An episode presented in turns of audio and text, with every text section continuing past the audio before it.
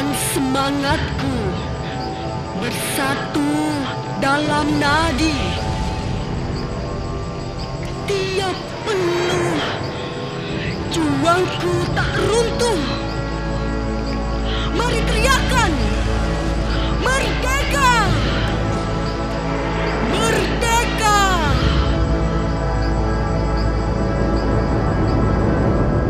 Perjuangan tak lagi dengan teriakan lantang. Semangat adalah apa yang nampak dalam karya. Karena dengan mandiri, kita memberi bukti. Tak gentar dengan tantangan. The Let Brands Podcast bersama saya, Sarah Riza, dalam episode Bisa Merdeka, Bisa Berkarya.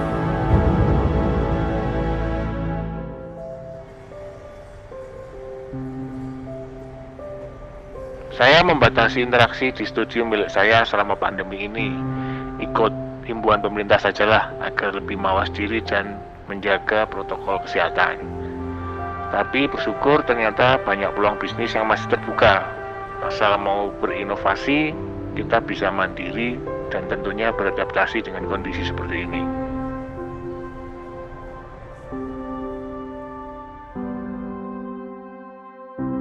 Pandemi sebuah fase pembelajaran yang berharga. Akhirnya, kita menyadari kan bahwa tantangan bisa datang kapan saja. Masa ini belum pernah terbayangkan sebelumnya.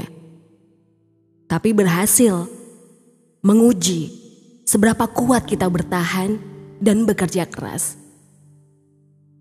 Sebagian orang terpaksa dirumahkan. Tapi sebagian yang lain mulai merintis berjualan kecil-kecilan. Sebagian orang berjuang memberi pengobatan. Dan sebagian yang lain patuh di rumah menerapkan protokol kesehatan. Sebagian orang mulai kembali bekerja demi kebutuhan mereka sehari-hari.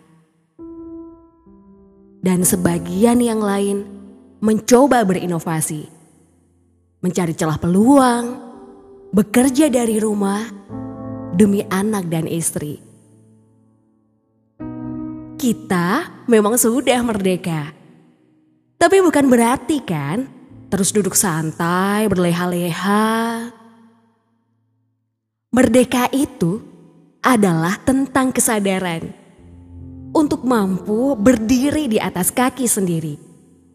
Tapi nggak lupa untuk saling menguatkan sesama. Bekerja sama. Kula yati, ora isa dodolan ning kantin, Mbak. Sekolah tutup, wedi kena virus. Tapi alhamdulillah saiki iso dodolan online yen jarene wong Jawa nrimo ing pandum sapa sabar rezekine jembar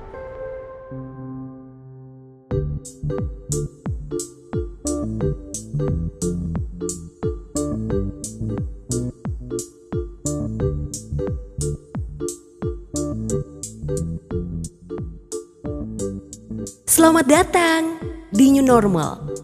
Bukan suatu hal yang luar biasa, tetapi membiasakan hal baru agar lebih terbiasa.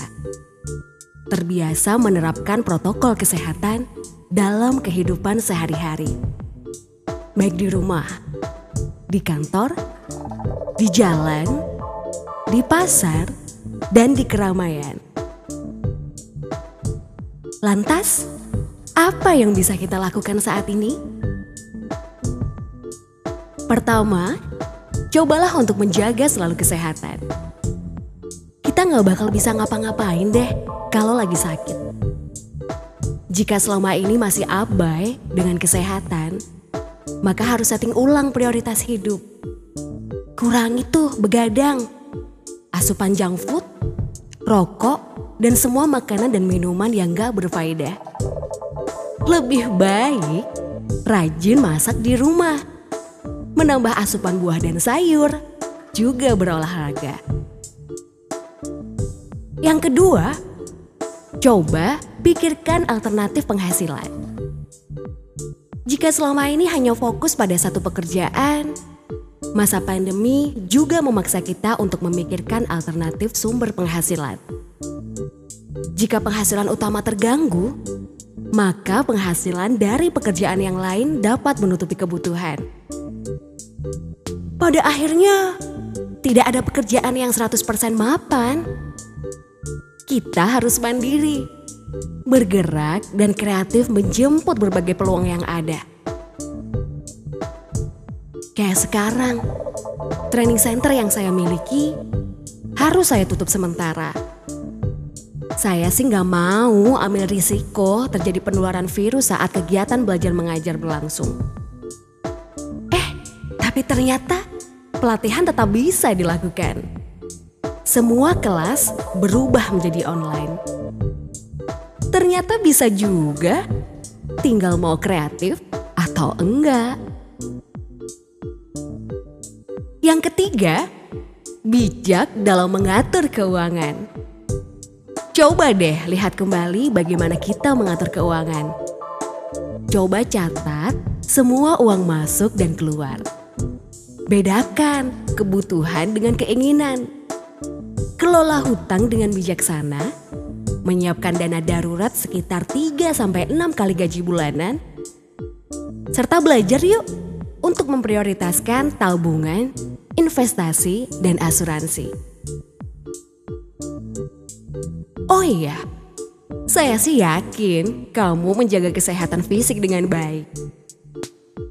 Tapi menjaga kesehatan mental juga nggak boleh ketinggalan loh. Siapa sih yang nggak stres menghadapi COVID-19 ini? Ngerasa nggak kalau tubuh dan pikiran menjadi lebih lelah dibandingkan biasanya? Ruang gerak terbatas, juga minim sosialisasi tatap muka. Maka penting juga untuk menjaga diri kita tetap waras. Coba deh memulai kembali hobi. Ada yang suka masak, urban farming, menggambar, karaokean, nonton drama Korea, apa pun deh yang bikin hati bahagia. Dan gak lupa, yuk berkolaborasi untuk kebaikan. Gak bertatap muka bukan berarti gak bisa kerjasama.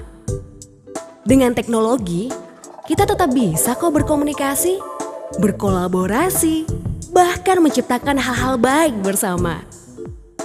Ingat, rasa lelah akan terasa lebih ringan kalau kita saling menguatkan.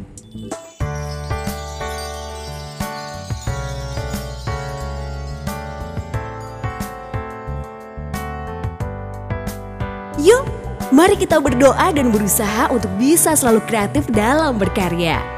Mari kita dukung pemerintah dan tenaga kesehatan untuk bisa mengatasi virus yang masih merajalela.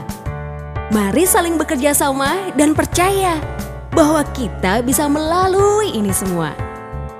Saya Sarania Riza, 75 tahun Indonesia Merdeka. Indonesiamu, Indonesiaku, Indonesia maju.